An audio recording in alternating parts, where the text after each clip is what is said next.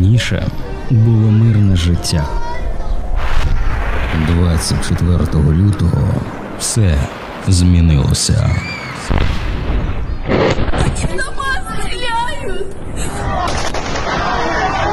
Які вчення? Ви що, росіяни? Ви окупанти. Це ви прийшли на нашу землю. Вам тут Росія! Спогади, емоції та реалії. У подкасті від Суспільного Запоріжжя. Моя історія війни. Епізод 12. Херсон. Забіг на виживання. Від війни не можна чекати ніяких благ. Це ще говорив Вергілій, часи стародавнього Риму. І за декілька тисячоліть нічого не змінилося. Саме про це мені розповідають свідки вже сьогодення. Мене звати Поліна Сніжина, і це справжні історії про війну. Я дуже довго думала, з чого розпочати цей епізод, і вирішила вам описати свої відчуття першої зустрічі з героєм. Так, вони всі герої, але кожен в своїй історії. Коли я приїжджаю до людей, які зустрілися з війною обличчя до обличчя, це видно по їхніх очах. Біль, розгубленість, невпевненість і водночас вогник надії, який не згасає, і віра в те, що все буде добре. Більшість плачуть, але це не про Дениса. Мій сьогоднішній співрозмовник інший. З першого погляду він здався мені дуже зібраним, спокійним, впевненим та усміхненим. Ми спілкувалися майже дві години і, здавалося, могли б ще довше, якби був час. Тож знайомтесь, Денис Суханов, молодий підприємець, волонтер, громадський активіст, котрий приїхав до Запоріжжя з міста, яке було окуповане росіянами майже з перших днів війни. Я зараз маю на увазі Херсон. Тепер ви розумієте, чому наша розмова так затягнулася. Розпочав Денис зі спогадів про ранок 24 лютого. Для мене насправді взагалі ранок був доволі звичайний. Ну тобто я не почув ніяких ракет, я не почув вибухів, я на диво дуже добре спав. Дзвінок е, від е, сина. Він почав мені розповідати, що почалася війна, і я відчув вже цю якусь, знаєте, таку тривогу в його голосі. Ну тобто, це не панічні якісь такі настрої, да, а така занепокоєність, help, так би мовити. Да. З ними поговорили недовго, може, не знаю, пару хвилин, а потім я почув просто, що ну, дочка десь на фоні розмовляє, десь навіть якийсь там сривається на крик, е, бо вона там з колишньою дружиною розмовляла. І для мене це вже був такий певний виклик, тому що я вже сам почав хвилюватися. Знаєте, коли починаєш е, якось усвідомлювати, що відбувається, то треба якось починати збирати себе в руки. А це ще не був той момент, коли треба збирати. Але треба було зібратися в одну мить. Треба було зібратися, тому що я розумів, що якщо я зараз буду розмовляти з дочкою, то я передам їй це хвилювання, і це не допоможе. Це навпаки її не заспокоїть, а ще ще більше введе в якісь панічні настрої. Тому це була така, знаєте, як секунда зборки. Тобто ти такий раз і е, переключився одночасно, і все. І ти просто починаєш говорити спокійно, якось виважено, і просто своїм голосом, ніби заспокоїш. Отак для мене почалося 24 лютого. Тобто це не була якась така, що все треба срочно бігти десь в сховище, або там набирати воду, або там ще щось. Вода в мене давно набрана. А речі я не збирав, як це тривожний чемоданчик. Да, Я його не зібрав, в принципі, і за весь час війни. І максимум, що я зробив, це дістав рюкзак, поклав поруч документи і все. На цьому все скінчилось. Насправді для Херсона тільки все починалося. З кожним днем ставало все більш небезпечно. Колишню дружину з дітьми Денис перевіз до будинку своїх батьків, аби бути разом і знати, що з рідними все гаразд. Кожен ранок для чоловіка починався однаково. Він прокидався і їхав шукати те, що необхідно для людей, які цього потребували, адже одразу почав волонтерити. Але про це згодом. А поки повертаємось до 2 березня, коли російські військові зайшли в Херсон. Саме тоді життя змінилося кардинально. Довжелезні черги всюди, в магазинах, в аптеках, нестача пального вже з другого дня, нестача ліків. Дуже швидко почали закінчуватися основні продукти. А якщо картопля коштувала, наприклад, там до 10 гривень, я не пам'ятаю, чесно, скільки вона коштувала, дуже рідко її купував. але пам'ятаю, що там до 10 гривень. То вона впродовж першого тижня коштувала вже десь близько сотні гривень, і її не було. Тобто її знайти ще було складно. Ну і черги довжились. Тобто люди скуповували просто все підряд, а життя перетворилося на таке, знаєте, як забіг на виживання. Тобто, це дуже швидко почало змінюватися. Панічні настрої вони дуже швидко поглинули суспільство, і більшість людей займалася саме тим, щоб е, знайти харчі та ліки. Ну і паливо, кому воно потрібне. Ми перестали виходити на вулиці. Ми не розуміли, що робити.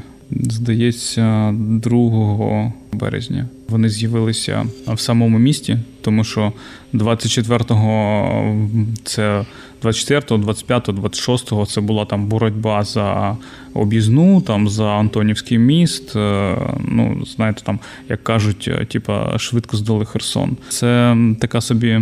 На мій погляд, неповага до до тих хлопців, які полягли там. Тому що, наскільки я пам'ятаю, просто по моїм відчуттям, я знаєте, там історію цю не не відслідковував зараз, але тоді пам'ятаю, що це там разів 5 чи 6 наші відбивали міст, Антонівський міст.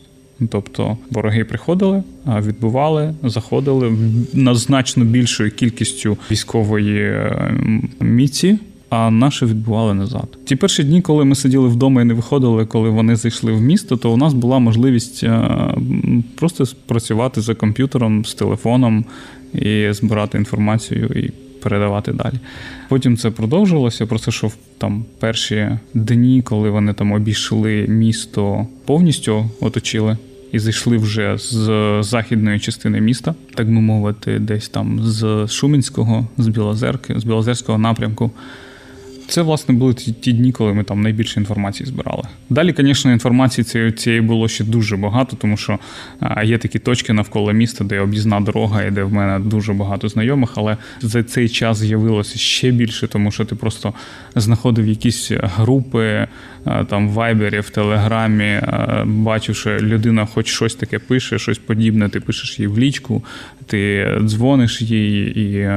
Ну, в принципі, на той момент е, не було ніяких кордонів запитати, ем, а що ти бачиш з вікна?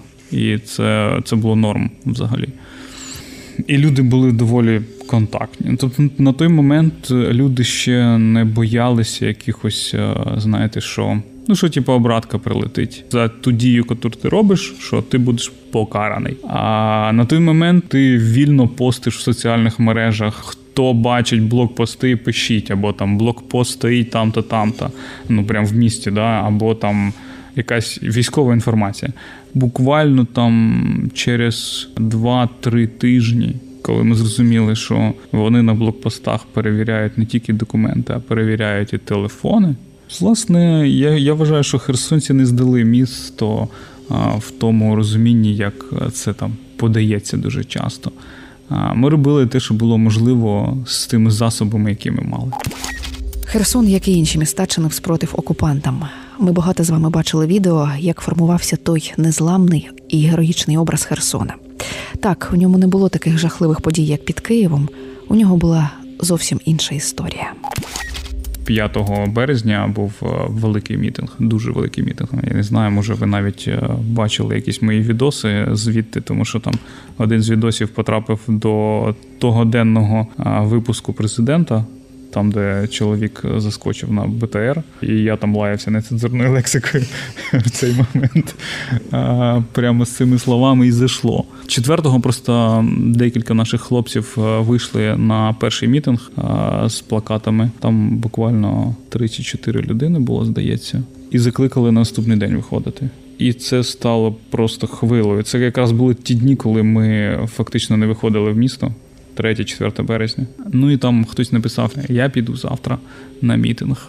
А я бачу, що я розумію, що якщо я закликаю, то це відповідальність ну, на мені, що там буде відбуватися з людьми. Я розумію, що я піду, але там. Не поїду на машині, а поїду там на велосипеді. Тому що вже на той момент були свідчення, що там забирають машини дизельні, а в мене дизельна машина. Я розумів, що там, якщо десь зупинить, то ну ймовірність велика, що можуть забрати. Тому поїхав на велосипеді. А мені ну кілометрів 10 до центру, тому я так вже нормально втомився, коли доїхав до центру. Як побачив, скільки там народу, це Ну, це було неймовірне відчуття. Я вам чесно скажу. Це таке захоплення. Просто там мурахи по шкірі до п'яток. А людей було. Я просто вже під'їжджав, я вже відчував цю хвилю. Тобто, вже там за декілька кварталів до центру міста, до площі Свободи, було дуже багато людей. Тобто, там ну це тисячі людей. Я таких мітингів в Херсоні не бачив. Це, напевно, найбільший, котрий я бачив. Як е, російські військові реагували на це, як поводилися? Ну, було там е, пару якихось там кулеметних черг в повітря, коли там е, наші підходили близько, там десь якось.